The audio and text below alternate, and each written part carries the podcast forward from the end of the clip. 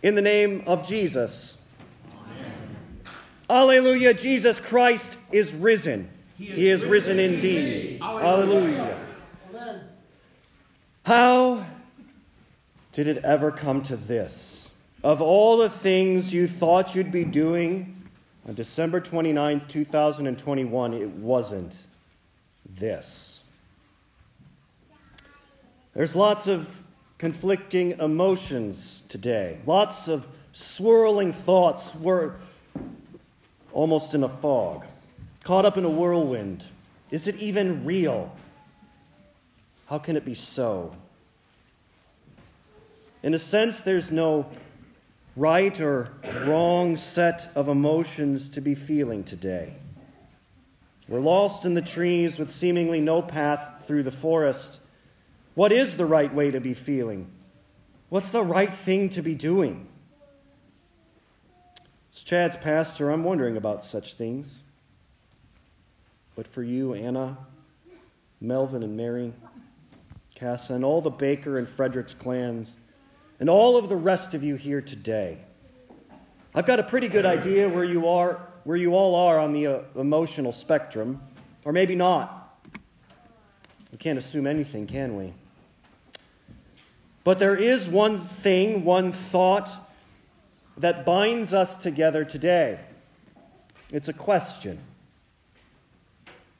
Why? It's more direct than just why.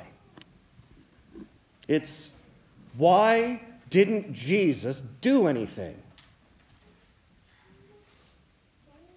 This question is all over the place in our gospel reading too.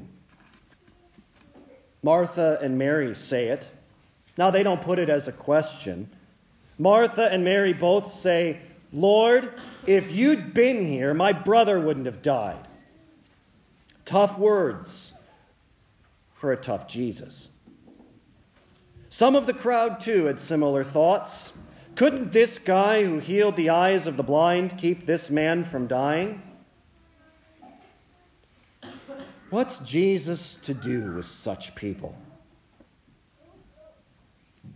Well, Jesus, like he did some 2,000 years ago in Bethany, comes to people who are all mixed up and in the throes of grief and sadness and death.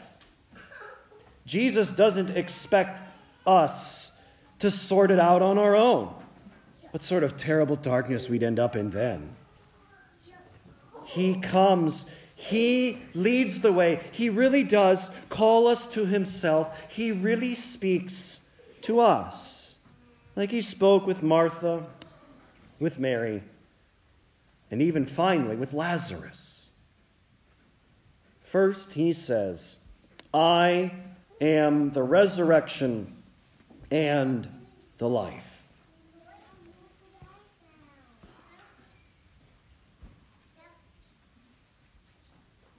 Jesus' will has already been done. Jesus makes his Father's will known. His revealed will is that all people be saved and come to a knowledge of the truth. Yes, Lord, I know that you are the Christ, says Martha. God's will is done when he strengthens and keeps us firm in his word and in faith until we die. And that means, when it comes to Chad, the day of all days isn't today. It isn't December 23rd. It is the day he was baptized. And this really is God's will for all of us. And we know it because of who Jesus is. Jesus tells us who he is. I am the resurrection and the life. He who believes in me will live even though he dies, and everyone who lives and believes in me will never die. Jesus is coming back to life. Jesus is eternal life. Jesus is the light that shines on those who dwell in the shadow of death, and this Jesus is the life of men. Not only is Jesus resurrection and life, Jesus does resurrection and life. He has to, because Jesus hates death. Jesus hates death because he is life. He hates death because since light awoke and life began, he has desired his life for man. And so Jesus comes to fix it. Today was unthinkable to Jesus, and so he entered into this world. He took death head on. Where was Jesus? The truth is, at his cross, at his death, Jesus was drawing all men to himself. Their sin, their death, this death. What does Jesus know of death? Everything. He went through it too. What does Jesus know of resurrection and life? Everything. He went through it. He came back to life. He really did. Facts. And Jesus' own cross, suffering, death, burial, and resurrection show us the answer. Jesus has already done everything. He does death and resurrection. He did resurrection and life at Bethany. He brought Lazarus back from the dead. He did resurrection and life here at Bethlehem. That's what that candle is all about. In holy baptism, Chad received Christ, who is the light of the world. In holy baptism, Chad received the robe of Christ's righteousness that covered all his sin. That's what the funeral pall is all about. Do you not know that all of us who have been baptized into Christ Jesus were baptized into his death? If we have been united with him in a death like his, we'll certainly be united with him in a resurrection just like his.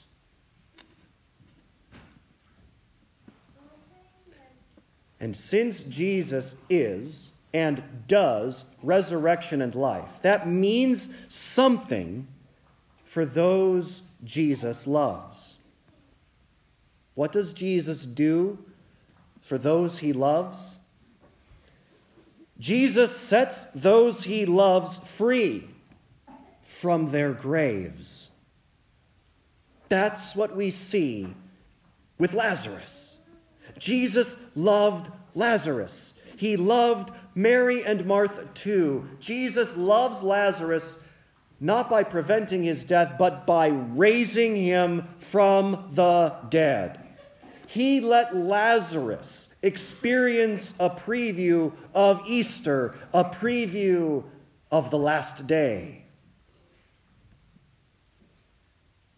Now Jesus loves you too. His love, his eternal love, is put on display openly for all the world to see at Calvary. There, Jesus didn't shy away from your chief problems. The wages of sin is death. There, Jesus paid for those sins, endured their consequences. His love shines brightly there at the cross. And it shines all the more brightly still on Easter morning. Jesus came back to life, exited his grave, and we see now that Jesus has the power to set those he loves free from their graves. Jesus loves Chad too. His eternal love for him. See how great his love. Not just for all, but even for one. Had it just been Chad, Jesus would have done no less. Calvary and Easter. The care he has for Martha, Mary, for Lazarus shows us the love Jesus has for just one. It's not saying anything about the character of Mary, Martha, Lazarus, Chad, or each of you, or even me. It's saying everything about the character and quality of Jesus' eternal love for each. And Jesus loves us in a very specific way. He loves us in the Lazarus way. Lazarus is a picture for each one of us whom Jesus loves. And we love Jesus for it too.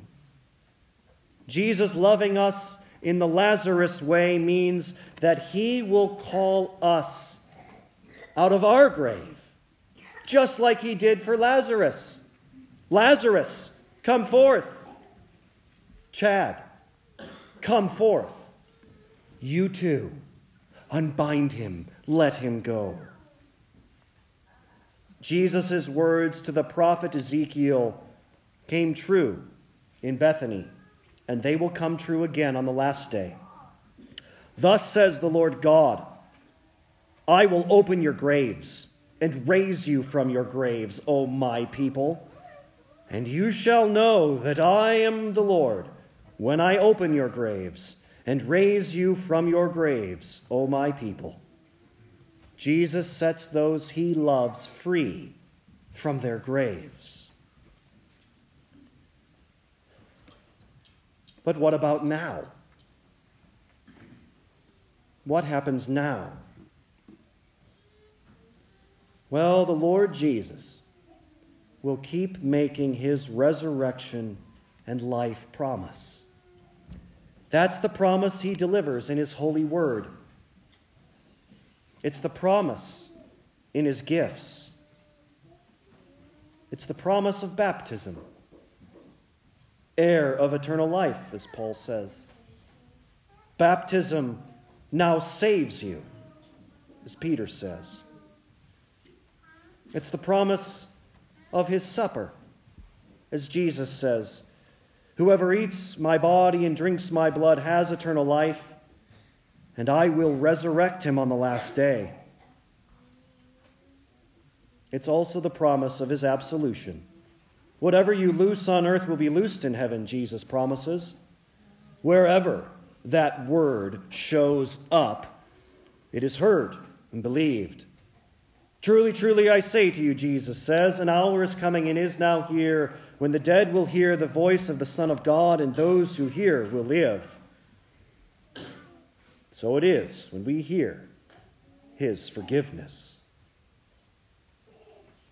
Jesus also weeps with those who weep.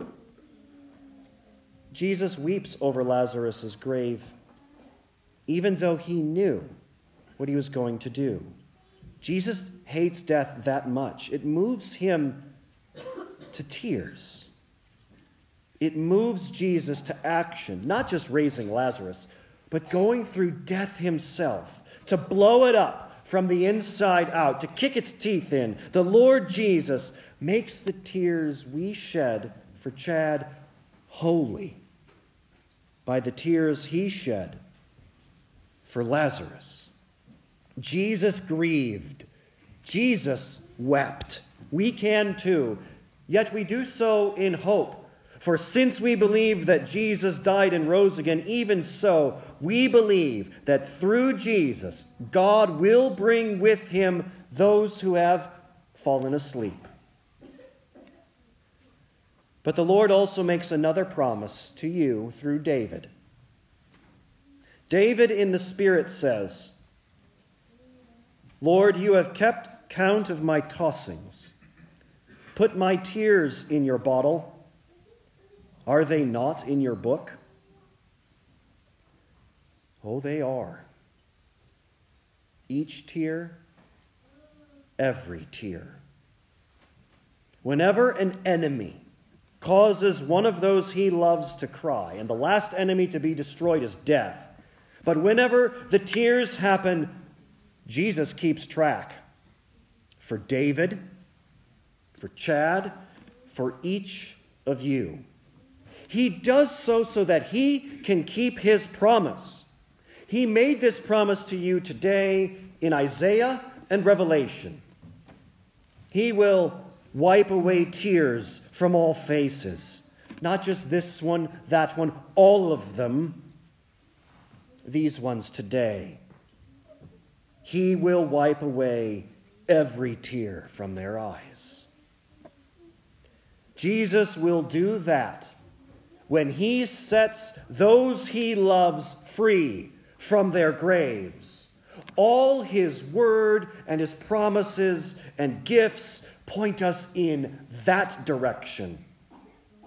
His cross, his empty grave, his font, his word, his supper, his absolution, making you holy, prepping you for the day when Jesus will set those he loves free from their graves, even you and me. He who calls you is faithful, he will surely do it. Even so, come, Lord Jesus. Alleluia, Jesus Christ is risen. He is risen indeed. Alleluia. In the name of Jesus.